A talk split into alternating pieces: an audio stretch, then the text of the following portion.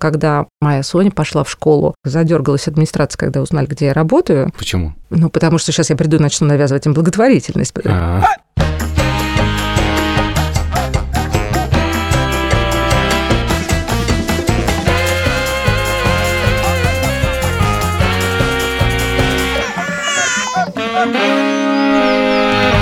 Всем привет, это подкаст «Сперва роди», подкаст о родительстве, в котором мы, трое ведущих, делимся своими смешными историями, своими переживаниями, а главное, никогда не даем никаких советов. Меня зовут Юра Сапрыкин, моему сыну Льву год и 9 месяцев. Привет, а меня зовут Владимир Цибульский, моей дочери Соне один год и уже 5 месяцев. Я хочу вам напомнить, чтобы вы писали нам письма на почту сперва роди собакамедуза.io или записывали аудиосообщения в Telegram Медуза Loves You, а еще ставили оценки в Apple подкастах и писали комментарии в приложении CastBox. Привет, а меня зовут Александр Борзенко и короткая справка о моих детях. Пете 12, Тише 10, Мане 8 лет. Кажется, я поставил рекорд. Это было самое Похлопаем, короткое представление детей.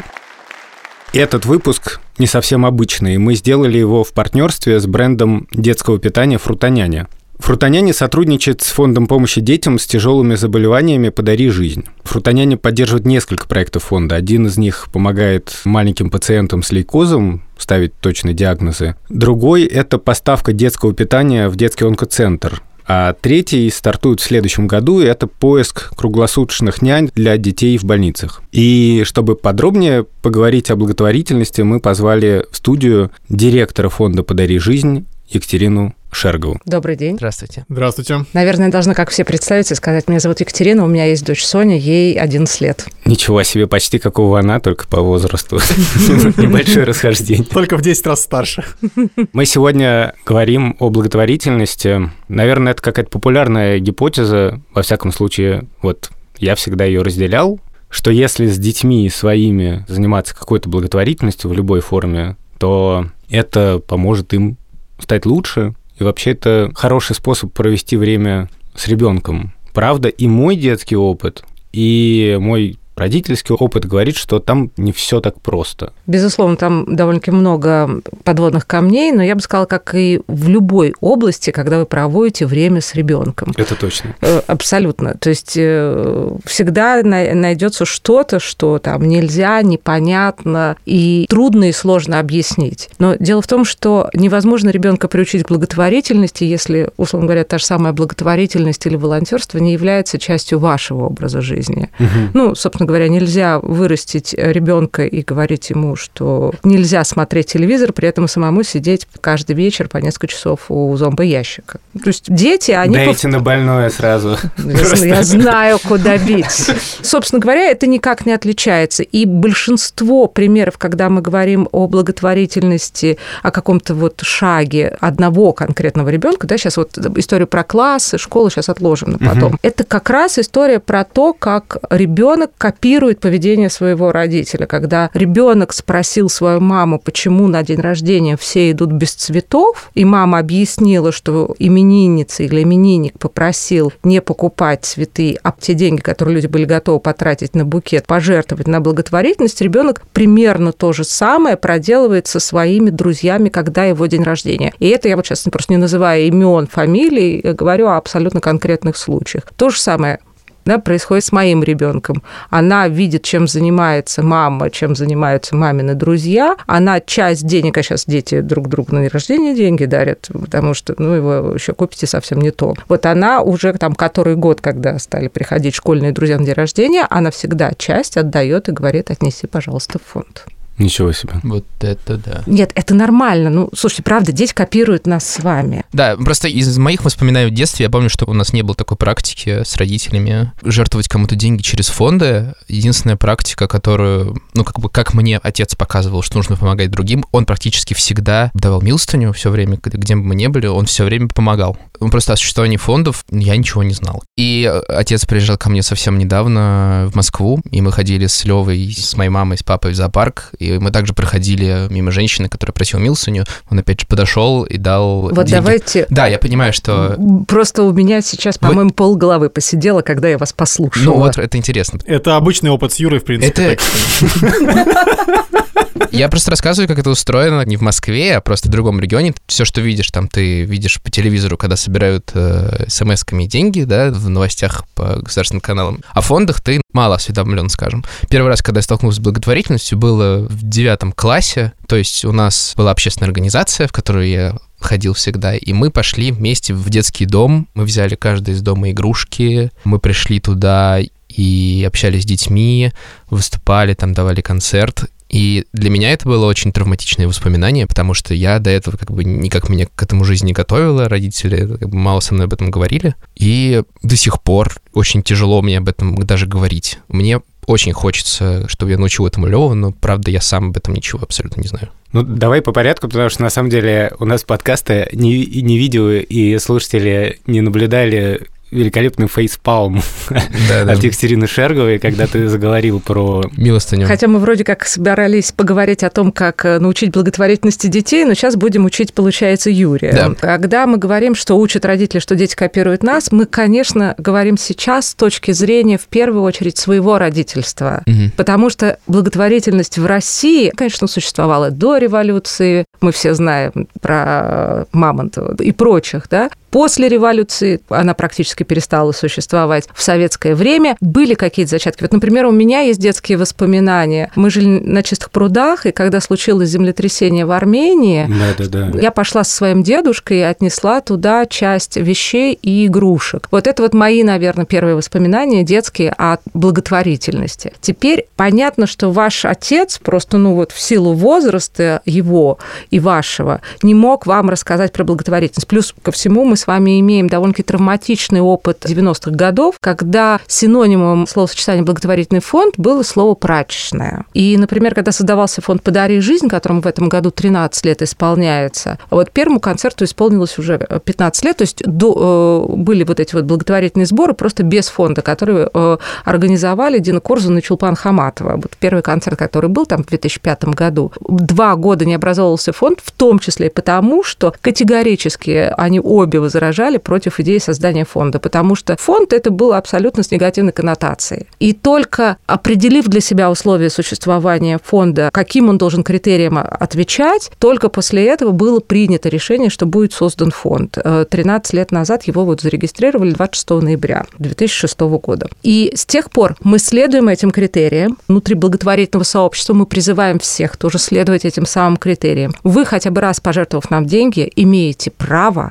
и можете, и, на мой взгляд, просто должны этим правом воспользоваться, попросить у нас отчет. И мы вам отчитаемся за ту сумму, которую мы от вас получили. Совершенно не важно, как мы ее получили. Вот вы говорите, что у вас существует вот этот вот самый детский э, опыт. О нем просто сейчас про детский дом и нищих вот сейчас просто отдельно. Но для вас также, наверное, не очень приятно увидеть в телевизоре вот эту историю со сбором, когда ребенок болен. Но можно заниматься благотворительностью и помогать минимально с этим соприкасаясь. Вы выбираете ту благотворительную организацию, которая вас устраивает, которую вы готовы поддержать. Вы можете не вникать, не рассматривать каждый конкретный случай каждого конкретного ребенка. Ну, вы подписываетесь на ежемесячные платежи, это называется рекурренты. И дальше, если вы не хотите получать отчеты там про детей, пожалуйста, напишите. Я не хочу, чтобы вы мне об этом писали, но вы мне, пожалуйста, расскажите. Я хочу, чтобы мои деньги там шли, допустим, на какое-то медицинское оборудование. Ну, Вот вам придет отчет, мы купили, вот, пожалуйста, вот он стоит, вот он работает, вот он помогает. И так должны действовать все эти самые фонды. Но когда вы подаете милостыню на улице, ну, это правда,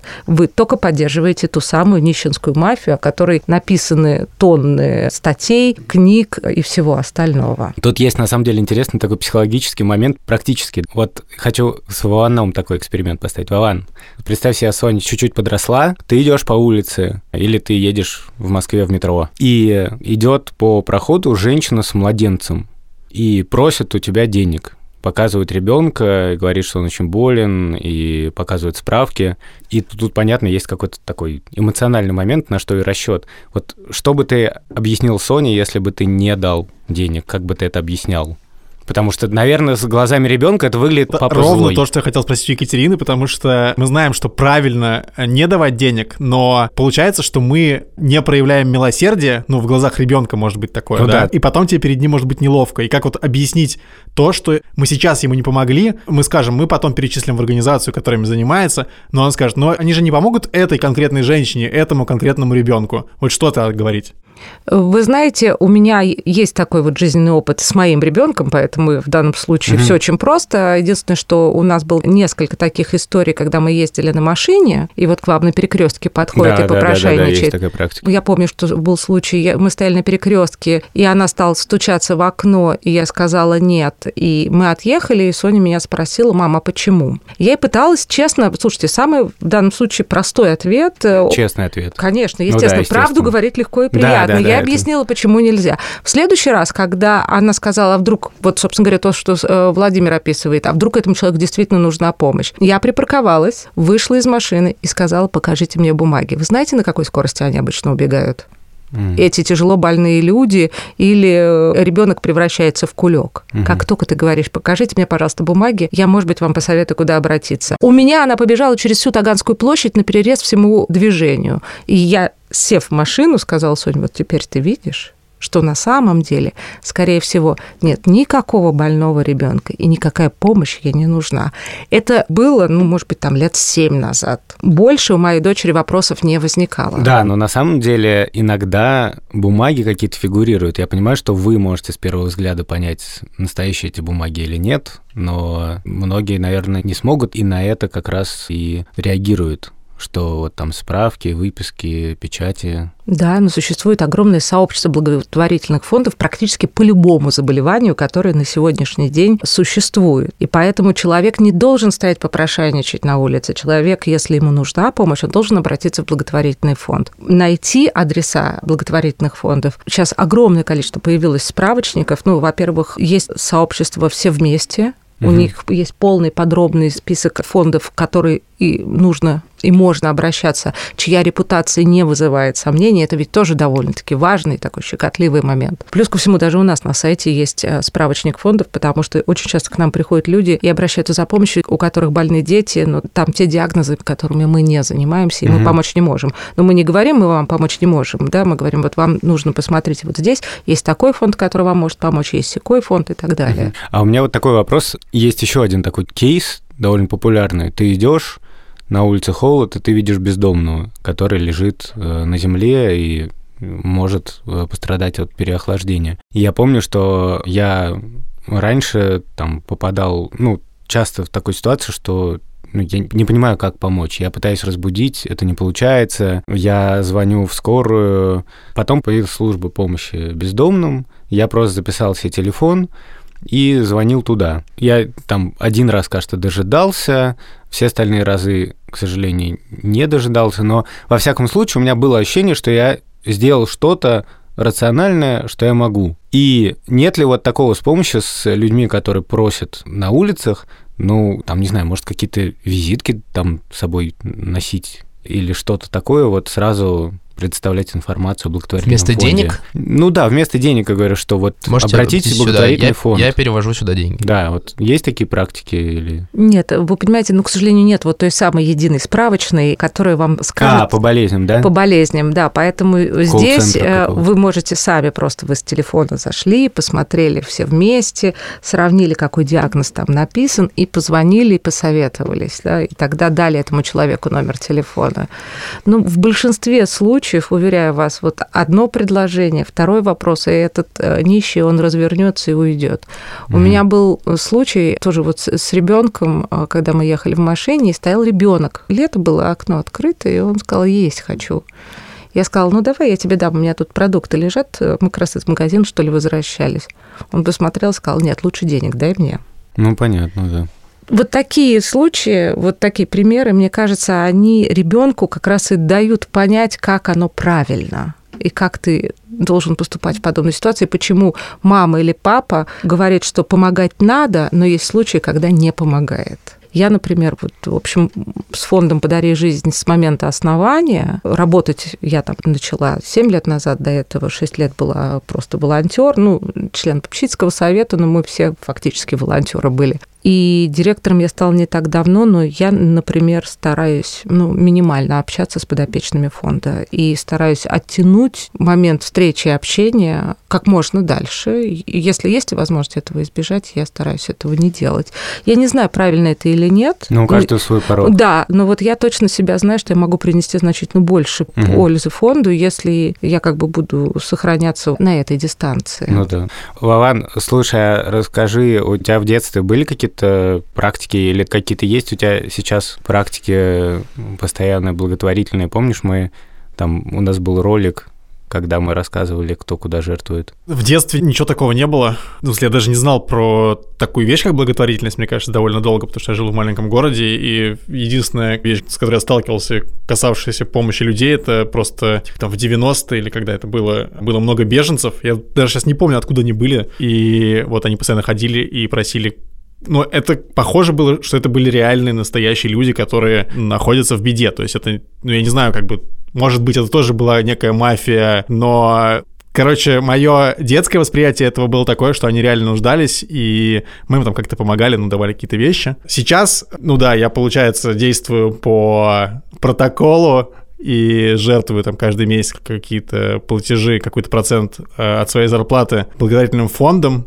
ну, не на самом деле, не только благотворительным фондом, например, медиазоне еще. То есть действую строго как бы в рамках новых представлений о благотворительности. Ну да, у меня то же самое. Я, я тоже жертвую, правда, наверное, большая часть того, что я жертвую, это тоже разным медиа-организациям, но есть и другие. Но у меня вот какой вопрос. Вы очень понятно говорите, что самое главное – это когда дети берут пример с родителя но понятно, что вот эти донейшены, которые там ты подписываешься, они просто у тебя снимаются автоматически, приходят просто там отчеты, и нету момента, когда ребенок это наблюдает. Как вы думаете, нужно ли каким-то образом рассказывать об этом ребенку? Расскажите, как вы с Соней это делаете? Во-первых, Соня знает, что я подписана на четыре благотворительных фонда. Кроме всего, у меня очень красивая кредитная карточка. Это mm. карточка фонда «Подари жизнь», где вы расплачиваетесь э, из каждой тысячи 3 рубля идет в фонд «Подари жизнь» от меня и 3 рубля от Сбербанка. Это совместный у нас проект, которому уже больше 10 лет.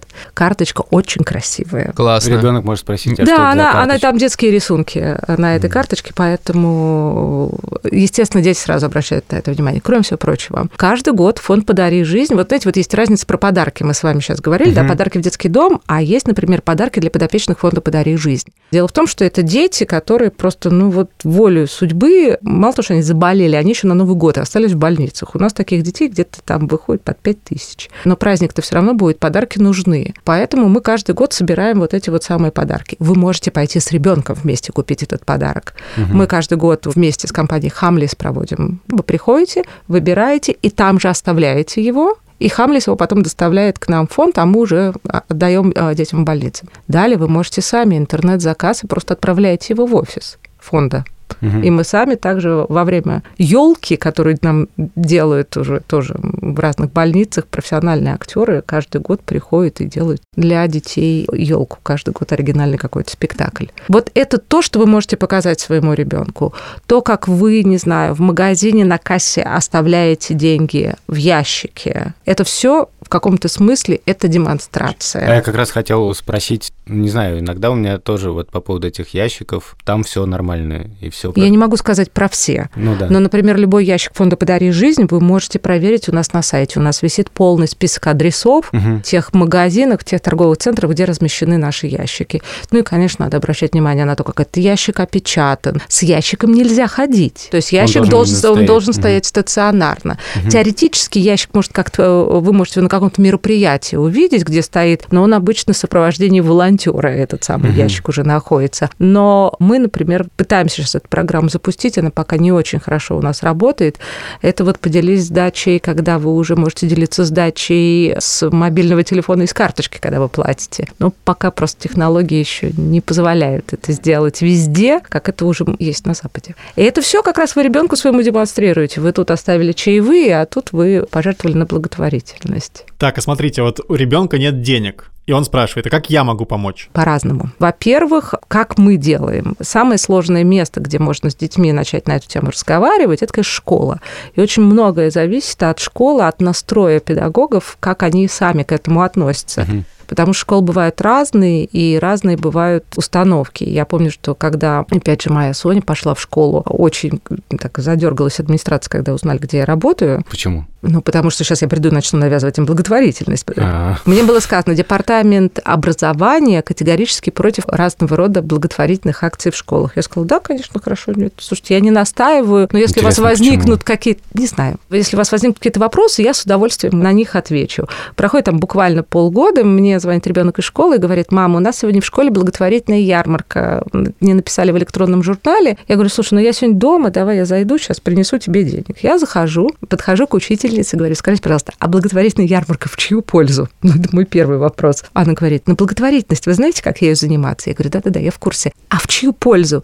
Вы не понимаете, дети там продают свои поделки, и деньги идут на хорошее дело. Я сказала, все понятно. И после чего сказала, Соня, пойдем, это не настоящая благотворительная ярмарка, я тебя отведу на настоящую, mm-hmm. где я ей показала, как это бывает. Вот этот вот пример из Сониной школы, не буду ее называть, он был вот прям такой самый неудачный, здесь как делать нельзя. Есть другая школа, про которую мы очень часто рассказываем и считаем, что она просто должна стать образцом, и я даже могу ее номер назвать, это 1535, Московская школа, где на этих школьных ярмарках они собирают уже больше миллиона рублей. Как они делают? Они собирают свои поделки, какие-то свои ненужные вещи. Они рассказывают об этом родителям, потому что у них в школе прошли вот уроки доброты. Родители вместе с детьми, с друзьями приходят на эту ярмарку и с удовольствием раскупают там всю выпечку, которую которые дети принесли, сами сделали. Получается, что школа таким образом, когда волонтеры фонда «Подари жизнь» пришли в школу, рассказали о том, чем мы занимаемся, дети вместе с учителем, там, социальным педагогом организовались, и дальше они привлекли своих родителей. Я знаю, что реакции на это бывают абсолютно разные. Опять же, я состою в родительском чате. Я mm. знаю, как бывает Это родитель. великое место. Ну, у меня сейчас очень хороший чат. Mm. Прям, ну, вот были разные чаты, ну вот, поэтому я видела эту самую реакцию. А вот расскажите, в плохих чатах трудно что-то возразить благотворительности, ну, потому что делаешь вроде как объективно доброе дело. Вот интересно, что можно на это сказать, почему это плохо? Почему люди говорят, что это плохо, то они говорят, а, ну, вы же понимаете, что это такой э, наброс известной субстанции на вентилятор. Я знаю, они все украдут. А, понятно. Ну, то есть без аргументов каких-то? Абсолютно нет, там не нужны аргументы. По большому счету, родительские чаты ничем не отличаются от этих комментариев и хейт-спич, которые существуют в социальных сетях. Их же пишут, по сути, те же самые люди их никто не придумал. Поэтому да, конечно, есть те, кто не доверяет до сих пор благотворительности, благотворительным фондам. Я, в общем, считаю, что, ну почему, если вот вы меня первый раз видите, почему вы мне должны сходу верить? Вы должны задать мне вопрос, а я должна на них ответить. Если вам не понравилось, вы имеете право развернуться, уйти и сказать, я буду помогать другому фонду. Это тоже нормально я не знаю, вас не устраивает, допустим, система отчетности какого-то фонда. Или, например, у нас был случай, когда мы получили письмо от одного нашего жертвователя, который жертвовал довольно крупную сумму там постоянно, и мы, ну, по почте, у нас был ее почтовый адрес, мы отправляли ей письмо там, это, с благодарностью, она прислала нам гневное письмо в ответ. Не присылайте мне, пожалуйста, ваших писем, потому что я не хочу, чтобы мои соседи видели, что у меня есть свободные деньги, там на почте узнают, что я такие большие суммы жертвую на благотворительность только, не знаю, грабители мне на квартиру наведете. Да. А вы вот рассказали, что, рассказали о том, что нужно делать. Я понял, что это в основном какие-то офлайн вещи, когда ты публично показываешь ребенку, как бы как правильно. Вот. А есть вещи, которые нельзя делать, когда вместе с ребенком кроме того, что милостыню нельзя давать, есть еще что-то, что нельзя показывать, демонстрировать ему. Имеется в виду, что есть, понятно, какие-то хорошие практики. Да. Мне кажется, важно суммировать, что важно показывать не только, что ты готов помогать тем, кто нуждается, но ты еще готов тратить время, а не только деньги на то, чтобы критически к этому отнестись, на то, чтобы проверить Проверять, информацию, на то, чтобы задать вопросы. Критическое мышление, оно вообще в принципе пригодится ребенку при любых обстоятельствах. Его и взрослым-то не хватает. И, может быть, отсюда начнется, что ребенок станет проверять, потому что с медиаобразованием у нас Ну, большие проблемы. Мне кажется, осведомленность вообще, вот что нужно как бы спрашивать, там, задавать вопросы, когда ты приходишь в школу на ярмарку, она никакая. Ну, то есть, мне кажется, что вы редкий человек, который спрашивает. Как вы вообще это оцениваете? Ну, то есть, многие или родители еще вам известны, которые там задают вопросы какие-то подобные? Я подозреваю, что те родители, которые мне известны, они являются либо сотрудниками Вот фонда да. «Подари жизнь», либо волонтерами фонда «Подари жизнь», потому что нам несложно сказать ребят, так не надо делать, потому что вот эти вот ошибки совершенные, вряд ли это был какой-то злой умысел, да, это просто от незнания. Вот эти ошибки, они могут отвернуть от благотворительности в дальнейшем человека. Например, ребенок не может, к сожалению, сделать, но может сделать подросток, человек, достигший 18 лет, но еще не имеющий свободных средств, он может стать донором крови. Фонд «Подари жизнь» является активным пропагандистом очень поддерживает вот эту проблему ее решения. И мы в какой-то момент перестали призывать давать кровь через средства массовой информации, потому что клиники не в состоянии переварить столько людей, сколько приходит после сюжета в телевизоре. А это значит, что человек пришел, допустим, его не приняли, он больше не придет и не захочет помогать. Поэтому здесь то же самое и с теми же самыми деньгами. Если я как-то неправильно себя повела или школа себя неправильно повела, то в дальнейшем эти дети они скажут, ну это все, все ерунда, это вообще непонятно куда, непонятно на что. Угу. Вообще донорство крови, да, это такой понятный кейс. И ровно недавно, где-то, не знаю, пару недель назад, Тиша меня очень подробно об этом спрашивал. Не знаю, что его навело на эту мысль. Я ему подробно рассказывал, как это происходит, как я сдавал кровь.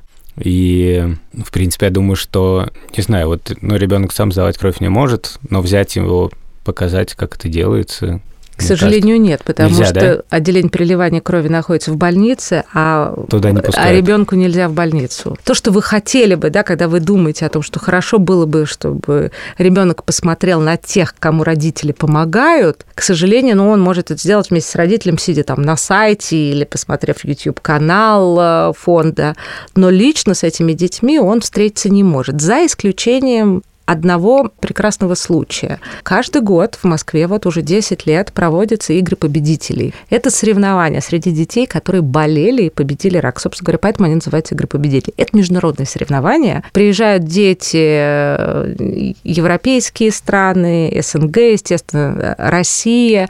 Этот проект шел все эти 10 лет под патронажем фонда «Подари жизнь». Он был волонтерский, то есть его делали люди, которые являются волонтерами. Но вот с прошлого года года они стали самостоятельной структурой, и дальше они решили, что вот люди, ну, мы 10 лет этим занимаемся, и дальше они будут это делать самостоятельно, а фонд «Подари жизнь» будет просто участвовать так же, как и другие фонды. Там, например, фонд Хабенского команду собирает, региональные фонды своих детей привозят.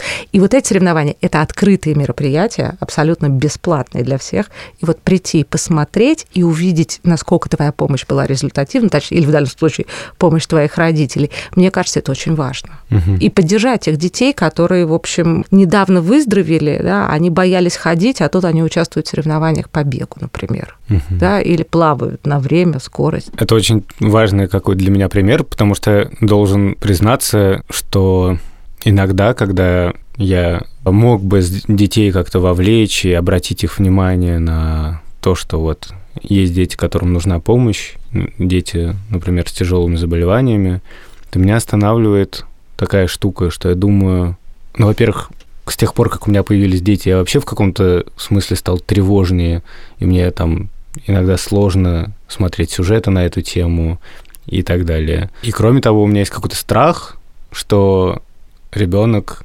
испугается. Вот, потому что появляются такие вопросы, они совершенно правильные, и они требуют ответов. Может ли это быть со мной? Для меня, на самом деле, очевидно, что это не надо загонять в какой-то угол и просто избегать, но это не всегда просто. Безусловно. Ну, как ты объясняешь?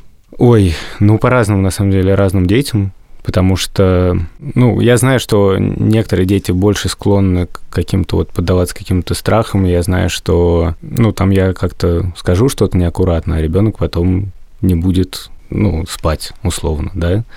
Ну, у меня есть среди большого, у меня и большой выбор детей. вот. вот, и я понимаю, что вот с одними детьми я чуть более аккуратен в формулировках, и с другими как-то чуть-чуть посмелее. Понятно, очень штука, то тот ребенок, который наиболее склонен к тревожным размышлениям, он больше всего спрашивает и больше всего интересуется. Но это каждый раз такой челлендж, на самом деле. Каждый такой разговор – это челлендж. Я вас прекрасно понимаю. У меня всего один ребенок, и я думаю, что у меня вот эта тревожность, она э, умножена в вашем случае просто на три. И я помню, когда Соня была там совсем маленькой, младенцей, вот она, там температура или еще что-то, все, у меня была прям реально почти паническая атака, но я точно знала, что надо сдать анализ крови, отправить его доктору, пусть доктор посмотрит. Вот это я за все годы, что я там а, рядом с фондом «Подари жизнь» была, я вот это запомнила, выучила наизусть, и поэтому, когда в нашем проекте диагностики угу. я в него очень верю. Это действительно очень важный проект для всей страны. А расскажите в двух словах. Ну вот, когда ребенок находится где-то, допустим, в другом городе, на другом конце страны. Например, лаборатории, которые есть а, в центре Рогачева в Москве и в Екатеринбурге, как сказать, они мирового абсолютно уровня, плюс а, люди, которые там работают, они имеют абсолютно прекрасное образование и прошли там все необходимые стажировки за рубежом, и то оснащение лаборатории, которое существует во многом благодаря благотворителям, это все вместе в комплексе позволяет поставить точный диагноз, посмотреть посмотреть, насколько правильно идет лечение у того или иного ребенка. То есть, когда мы решили, что мы будем как фонд поддерживать вот этот проект диагностики, мы понимали, что это еще сложно людям понять, да, нашим благотворителям, ведь у нас в основном благотворители это простые люди, такие же, как, да, не знаю, как мы с вами. И они понимают там абсолютно, когда есть конкретный случай, конкретному ребенку помочь. А вот когда ты говоришь о том, что нужно поддержать такой проект, да, за ним стоят э, сотни детей, мы их не знаем и, может быть, никогда не увидим но поддержав вот именно научный проект исследования и диагностики, мы можем очень многим спасти жизнь и поставить, извините, правильный диагноз вовремя. Угу. На самом деле я понял, что мне как раз повезло с моим детским опытом, и тем стыднее, что, на, на мой взгляд, я как-то недостаточно много показываю как раз детям пример. Мне повезло, потому что, несмотря на то, что, да, в 90-е годы с организованной благотворительностью было как-то плохо, она только зарождалась, по сути. Но моя мама ходила там, я даже не знаю на самом деле подробностей. Я просто знал, что мама иногда ходит в больницы к детям, которые больные онкологическими заболеваниями. И я знал, что вот это есть. Где мама, мама в больнице. Я видел какие-то фотографии, где мама в белом халате. Это было так удивительно для меня. Ваша мама ходила в детскую клиническую больницу вместе с первым директором фонда «Подари жизнь» Галей Чаликовой. О, Господи, вы это знаете, а я нет. Да. Вот этот поворот. Ну, собственно говоря, никакого тогда фонда «Подари жизнь» не было, просто Галя Чаликова абсолютно...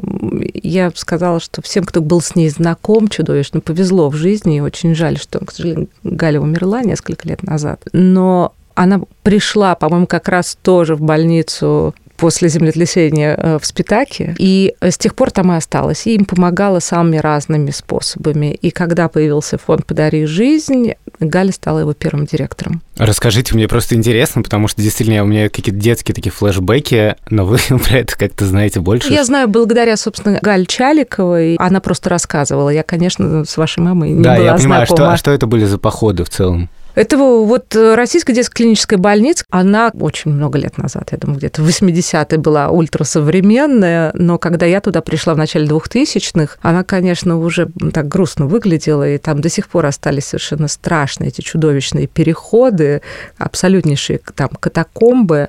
По сути, это было волонтерство, и для многих моих коллег сегодняшних по фонду мы начинали все в этой Российской детской клинической больнице, собирали чтобы купить стиральные порошки.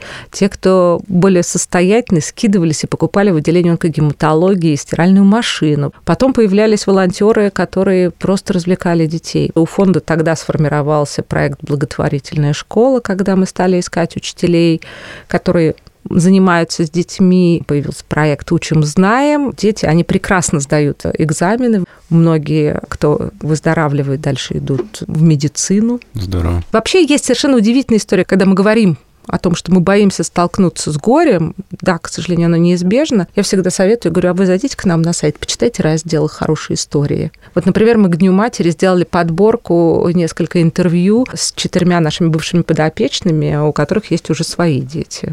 Для меня вот это воспоминание о том, что мама ходила в РДКБ, мне кажется, так или иначе, ну, все-таки Важно, хотя надо сказать, что мама никогда нас с собой не брала. Но она вас не брала, потому что вы, очевидно, не достигли 18 лет, потому что мы с вами об этом говорили, что, к сожалению, угу. ребенок не может пойти к другому ребенку в больницу. Он может с ним на улице пообщаться, если случайно встретит вот ребенка в маске. Вот что вы можете сделать? Вы можете рассказать про то, что не стоит ребенка в маске бояться, что на самом деле это он вас побаивается, он маску надел, чтобы случайно от, от вас что-то не подцепить, потому что для него любо, любая инфекция может быть смертельной. Но вот когда он достиг 18 лет, да, все он может стать волонтером. И вот тут очень многое зависит от того, что мы с вами до 18 лет да, да, да. в него вложили, насколько это важно и нужно помогать другим да, и у него нет денег, но он может стать волонтером и может прийти в фонд, и он может стать больничным волонтером, он может стать, я не знаю, просто волонтером, который приходит и организовывает какие-то праздники. Угу. У нас есть, например, прекрасный проект «Больничный кругосветка», когда волонтеры придумывают, там, договариваются с посольством там, той или иной страны, и рассказывают про эту страну детям, которые находятся в больнице. У нас в фонде больше двух тысяч волонтеров, но тем не менее нам они все равно очень нужны. Все равно мы, не хватает. Конечно, мы всегда будем рады. Да, если ребенок еще не дорос и сам не может, но знает. Вот в доме это просто звучит, как некоторая такая бытовая штука, а где там мама или где папа, а папа там-то, а, например, в больнице, то, ну, конечно, это как-то отпечатывается, и как раз именно это и лучше всяких объяснений работает, что вообще есть такая сторона жизни помогать другим. Давайте я под конец расскажу смешную историю про ребенка и помощь. У Чулпан Хаматовой три дочери, и а, когда только фонд начинался, тогда было еще две девочки, и одна из ее дочерей была на детском празднике, ну такой обычный детский праздник, но детский день рождения. И она упала с качели и ударилась. Ну, вокруг забегали мамы, начали как-то это... Они говорят, как, как ты себя чувствуешь? Она слезает, держится так за лоб и говорит, ничего, все хорошо. Хорошо, что не рак. О, Господи. Вот, это к вопросу о том, как наши дети, что они слышат. Поэтому, да, надо все таки с ними разговаривать осторожно и в их присутствии тоже, конечно, соблюдать да. меру. Спасибо огромное, Екатерина. Спасибо вам большое. Я напомню, что у нас в гостях сегодня была директор фонда «Подари жизнь» Екатерина Шергова. Меня зовут Александр Борзенко. Это был подкаст «Сперва ради». А меня зовут Юр Сапрыкин, и мы напоминаем нашим слушателям, что этот эпизод мы записали в партнерстве с брендом детского питания Фрутоняни, который поддерживает несколько направлений помощи детям благотворительного фонда «Подари жизнь». Помочь фонду может каждый, достаточно купить любой продукт Фрутоняни с логотипом «Подари жизнь». Это самые популярные продукты Фрутоняни – соки и пюре в мягких упаковках, жидкие каши и вода. На упаковках есть QR-коды для перехода на страницу с подробным описанием каждого проекта.